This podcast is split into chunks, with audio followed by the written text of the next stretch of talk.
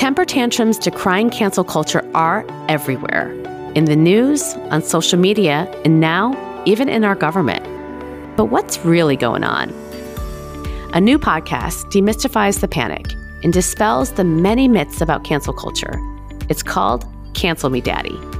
It's hosted by Katelyn Burns, the very first openly transgender reporter on Capitol Hill, and our very own Oliver Ash Kleine, who's actually my producer here on Brave Not Perfect and one of the founding members of the Trans Journalists Association. Katelyn and Oliver Ash shed light on what they call the cancel culture grift economy, delving into the latest scandals, laughing at the most outrageous takes, and taking a closer look at whose voices are actually being silenced in these conversations. It's fascinating, funny, and often surprising show that I think you're really going to enjoy. Subscribe to Cancel Me Daddy right now, wherever you listen to podcasts, or you might get canceled. Everyone's life has been impacted by addiction in one way or the other, which is why Lemonada Media has an important new podcast for those seeking information about the science, research, and reality of addiction. It's called In Recovery. The weekly show is hosted by the brilliant Dr. Nzinga Harrison. She's a physician board certified in psychiatry and addiction medicine. She offers listeners a heartfelt approach to treating all kinds of addiction. You can listen to In Recovery on Apple, Spotify, or wherever you get your podcasts.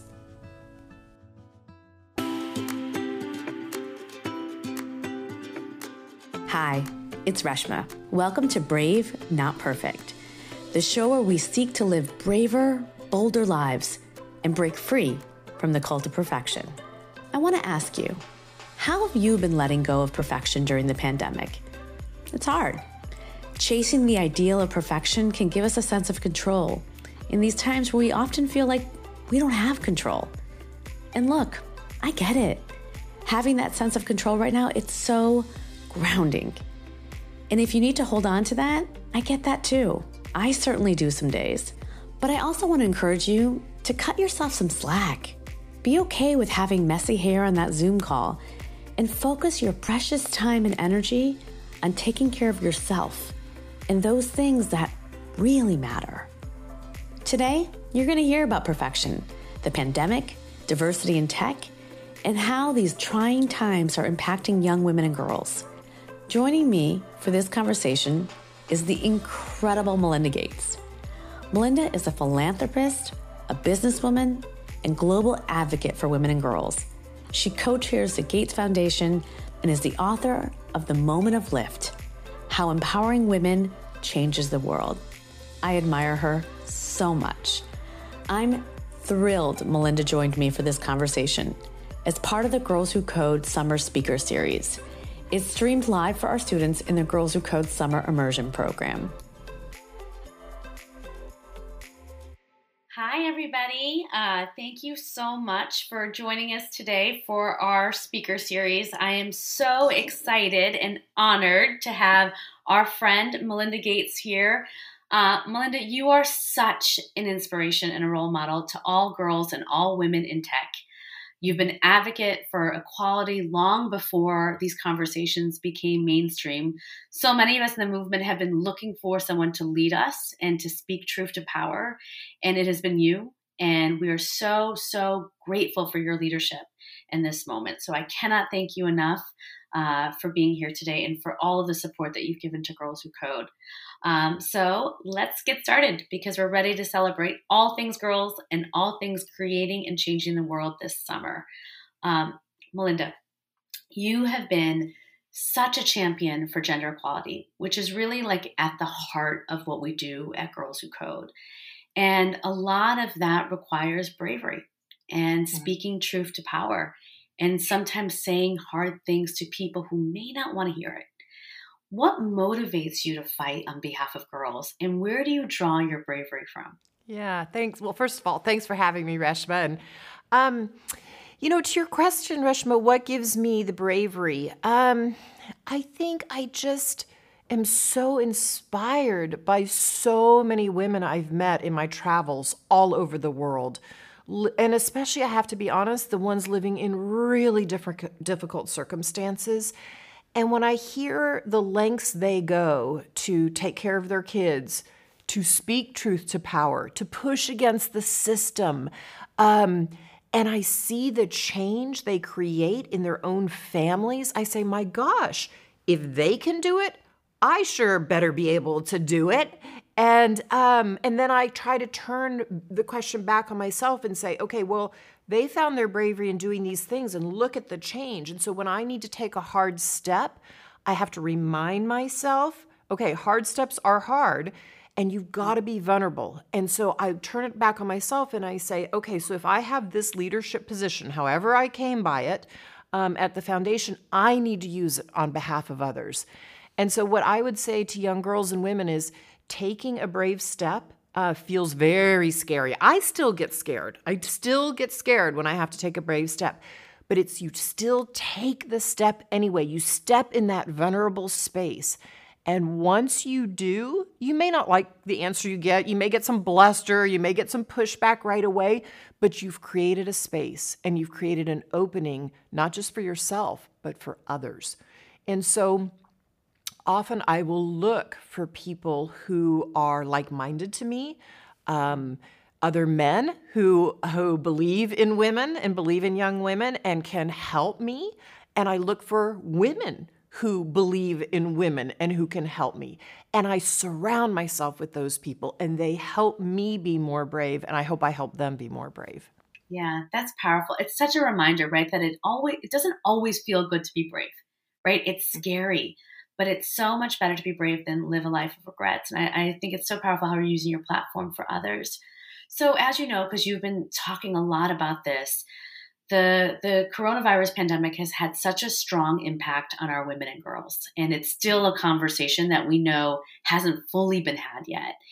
And you talk a lot about how, and you've been talking about this for a while, but how we need to change our caregiving system how you know too often the work falls on our girls and when they need to be focused on school and self-care. So many of our girls that are participating right now in the way that we've designed the program are caring for an elderly person at home or a sibling while their mom or themselves are an essential worker. What advice do you have for our girls? Because i know a lot of them are dealing with the stress of caregiving while also trying not to fall behind in school yeah. So, what I would say to you all is first of all, my hat's off to you. It is hard to be a caregiver at home uh, for anybody else, an elderly person, a sibling, and get your work done because you you care about both. The, you know, you care about that sibling, and you care about continuing your studies, continuing your coding. Um, so, I want to say, recognize that it's hard. That what you're doing is hard, and society shouldn't not be asking you to do something that's this hard. Um, so we need to fix society. I'm working on that with many, many, many partners. Um, but what you're trying to do doesn't isn't as hard in other industrialized nations because they have different policies than the US has. So recognize that it's hard put your own oxygen mask on first. You know how they say when you fly on the plane, okay, if, if the oxygen mask comes down, you know, mom should put her, her oxygen mask on first. What I want to say to you all at home, put your oxygen mask on first and take a deep breath. So do some self care, whatever it is you like to do in the morning when you first get up, or maybe it's in the evening. Book that time for yourself and do not give it up if it's 10 minutes in the morning and 10 minutes in the afternoon, whatever it is, whether it's watching a movie, you know, whether it's watching the Mindy Project, whether it's doing some yoga, whether it's getting, you know, out for a walk in the fresh air, whether it's taking some quiet time or getting on the phone with a good friend and being able to go, ah, today was hard. Make the time for yourself. That's your oxygen mask that will allow you to do both things well, uh, and especially during this hard time. Yeah, that's so important. And I was direct, you can't be brave if you're tired. And we Mm-mm. need bravery right now. And so we need to self we need to rest and do self-care. So you've invested so much in diversifying the tech industry and encouraging companies outside of Silicon Valley. Right now, we're seeing a lot of companies that are pivoting to permanent work from home policies, and some even leaving the valley. How do you see this changing tech jobs? Uh, what advice do you have for girls? They're in high school and will soon be in college, right? Looking for jobs in tech. What advice do you have for them? I would say, you know, one thing that's going on because of COVID is it is exposing the gaps in society, right? It's exposing the caregiving gap. It's exposing the gap of, you know, we used to have this narrative you couldn't work from home, you had to be in the building. No, we don't. Like, we're proving this out, right? So it's exposing the gap and it's creating opportunities. So all of a sudden, companies are going, whoa, we company and our employees are figuring out how to work from home. So, what I want to say to you, younger girls, is you're going to have actually more opportunities to work in different ways than the generation before you, than the people who are even five years older than you. And so these tech jobs, luckily, are not going to go away. In fact, that's the mo- the place in the economy. Even when the economy's going to, you know, tank for a while, that's the place where people need workers. And it's not just the big tech companies, it's all companies need people to help them do carry out the work. Um, so I would say when you do go out to a job and, and you apply for a job, and believe me, there's pressure from society, pressure from within now to hire more women, more people of color. That's fabulous. So look carefully at the culture you're going into for the job that you accept. Look carefully at the location and look at the job and look at the job and is the job interesting to you i think when we of the previous generation went out we all said oh my gosh i have to go live and work in silicon valley or maybe seattle because that's where the good tech jobs were and oh my gosh i'm going to have to you know give up having a kid or wait till i'm 35 no you're going to have more opportunities. So don't be scared during this time. Keep your head down, keep doing the coding. There will be fabulous opportunities for you. I love that. Uh, Jack Dorsey told the students the same thing last week, which is that, you know, you're interviewing them. They're not interviewing you. You get to make a choice. And I love it because you're saying exactly that same sense of self empowerment for them. Um, you know, I talk a lot about perfectionism how it holds women back. And we can see alive and well that perfectionism is not dead in the pandemic. You know, can you tell me about a time where you chose to be brave, not perfect? Yes. Um, so I, I have, I had, and I still have a major dose of perfectionism way back in my brain, and um, I finally started to work on it. I read a book by Brene Brown uh, about perfectionism, and it's the gifts of imperfection. And I started to say, oh my gosh, if I could get rid of these thoughts, I could have more energy and more time and less planning. And so I'll give you one example where I decided I had to be brave, not perfect, and it was hard. Um, was I really was learning from women all over the world from my travels with the foundation about the difference that contraceptives made in their life that when they had access, say, to the birth control pill or an IUD, that it it it changed things for them. They could delay and space their children and fin- finish their education and get a job and then have a child, similar to what I did when I was, quite frankly, in college and beyond. And I realized I'm Catholic, and the Catholic Church does not believe in this. And I realized I needed to be brave and speak out on behalf of what these women had told me in the world, even though I knew I would get attacked by the Catholic Church, maybe by some of my parents' friends who I admired, maybe by others that I knew. But I knew it was the right thing. And so I gathered a team around me who helped me plan and organize and think through how would Melinda come out and talk about this? How would she say it? How would she lead? I didn't even know how to lead in this area. But with a lot of help from other people over the course of a year, we ended up carrying out this initiative. I got brave enough, which I never thought I would do, to talk about the fact that I use contraceptives, you know, in college. Oh my gosh, shocker! And um, and and to say, wow, I can lead in this way. And now it's one of the pieces of work I enjoy the most. So those women's stories gave me courage to break through my perfectionism and to be brave on behalf of them. I love that. I love that. I want to get to the student questions, but I have one last question for you. What is one message that you want to share with the girls as a takeaway from today? You have so much more power inside of you than you know.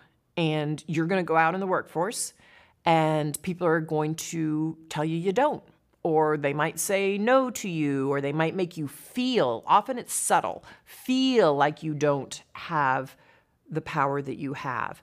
And I want to tell you if you're still in high school, you know more about yourself than you realize. Don't forget that and don't let go of it. I think it gets a bit harder when you're out in the workforce and there are these norms. Um, hang on to that part of yourself. Nobody can take it away from you. And so if you do get in a job where you're unhappy with the culture, you're unhappy with your boss, look for a new one. Find people around you who are like-minded who say, "Yeah, you just have a terrible boss." it's it's that person, it's not you, right? Um, remember, nobody can take away your own power and your dignity. Hold on to that. I love that. I love that. So powerful. so true. And it kind of goes to the next question. So, Christina from California, she says, First of all, you are an inspiration to me and young women in all over the world. Did you ever struggle with imposter syndrome? And if you did, how did you cope with it? Oh, yes, yes, yes, and yes.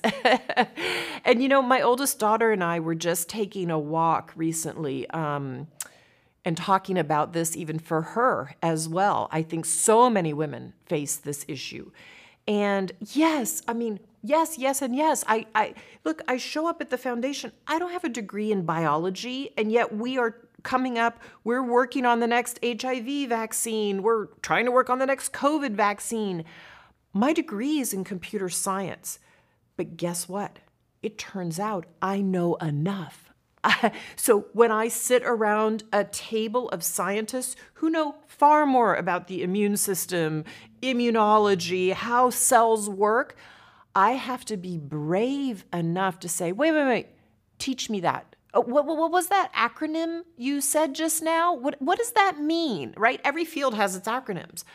But I had to learn I'm not an imposter. There's a reason I have this position. I don't know exactly what it is, but what I do know is I have learned so much uh, practical knowledge from being out in places all over the world that when I bring that to the science table, and and a lot of the males are talking about, you know, issues related to women's health, and I'll say, and they'll say, oh well, if we could get them iron pills, and I'll say, well, okay, well, wait a minute. Iron pills are hard to take. The men go, what? Iron pills are hard to take? Yeah, like, and we start then. Then all of a sudden, all heads come in around the table. Oh, well, how do we solve that? How do we solve that? But yes, I have so often walked in, into conferences feeling like I'm an imposter, and I have to say no. I have learned, I have a body of knowledge from my life experience. And what I would say to all the young women on this call is you have a body of knowledge, even in high school from your lived experience in your community, in your family, maybe taking care of an elderly person, maybe something you learned in your community, and from what you've learned in high school. Remember that you have learned things, you're unique that other people don't know, and your perspective is as important as somebody who has a PhD. Yeah. And I think in watching you and learning from you, it's like, uh, Melinda, you're always led by your curiosity of solving a problem and your passion to make a difference. And mm. sometimes, right, that's what you need. That's all you need um, to be a change maker. And and I think you've really taught me that uh, as a role model. So thank you. Thank you. So Sahai from New Jersey. Money is definitely very important for impactful philanthropy. How can high school and college students give back to the community effectively in other ways? Oh my gosh. Look, what what people need in communities, you know, are new ideas, creativity. You have your time, you have your energy and your creative talent, and you have money. And you can give any of those three in any combination, or you can give one of them. And so, you know, I tell my kids when they're in high school, they don't have a lot of money. They have their allowance and they put some of it away and they're interested in making some donations with that. But I also say get involved. Go out and learn. So, like one of my kids before COVID broke out was tutoring after school in a community that she doesn't normally go to in Seattle. My gosh, did she learn a lot about the challenges those kids have. And so she started to say, Well, I'm passionate about then taking some of my allowance and putting it here. Um, my son, who is now in college and has saved some money from various roles he's had in jobs, he is going to fund certain political candidates that he cares about. So don't think of it as just your money. Money definitely helps move things forward, but it's your time, time giving back. It's your energy and your creativity, and it's your money. And you will learn from those experiences, and it will give you passion if you're curious, to then say, oh, well, maybe I want to code an app that would help with that problem that I see in society. Wow, can that change things? Yeah, it's a great lesson. Um, Manali from Texas. Mrs. Gates, girls all around the world look up to you constantly as a source of inspiration to make a difference in their communities. I wanted to ask you, how do you stay motivated in times when things go awry? Mm. Yeah, great question. How do I stay motivated? Um, I try to remember uh, the bright spots. So when something's not going well, um, and you know, I have to tell you, like COVID, this just this time, right? It's challenging for all of us, right? Um, I'm not dealing at the moment with caregiving at home. I'm doing more dishes. I'm taking out more garbage. But look, this is a hard time. And so, one of the things I have learned is to keep a gratitude journal. And every day I write down at least three things. It might just be bullet points of something I was grateful for on that day, um, even on a really tough day. And um, that's evidence based, actually, that we know if you can capture gratitude, you can find more joy and more positivity. And so when something has me really down, and believe me, I have my down days, um, I can say, hmm, here's some things I am grateful for today.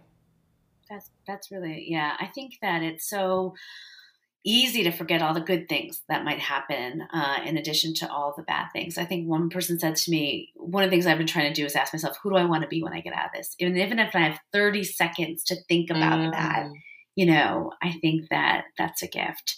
Well, again, I cannot thank you enough. If, as you can see from this chat, like you've inspired a movement of girls uh, to be change makers and to go into technology and to make a difference. And we're so grateful to have an incredible woman like you to look up to and to learn from, and who just, again, who, I mean, when I think about you, who speaks truth to power. So yeah. thank you, thank you, thank you on behalf of women and girls everywhere for everything that you are doing to lift us up.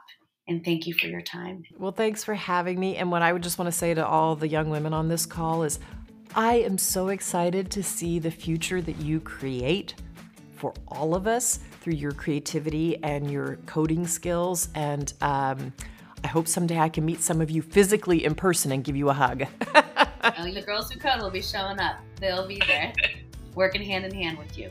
So thank you Great. so much. Thanks, Reshma. Thanks, Melinda. That was Melinda Gates talking to me and answering our students' questions as part of the Girls Who Code Summer Speaker Series.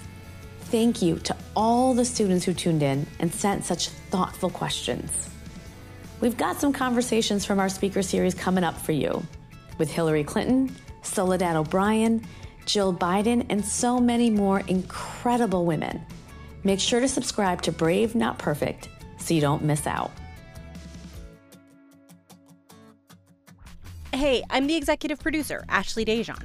I hope you enjoyed today's show. If you did, make sure you subscribe on Apple Podcasts, Stitcher, or wherever you listen.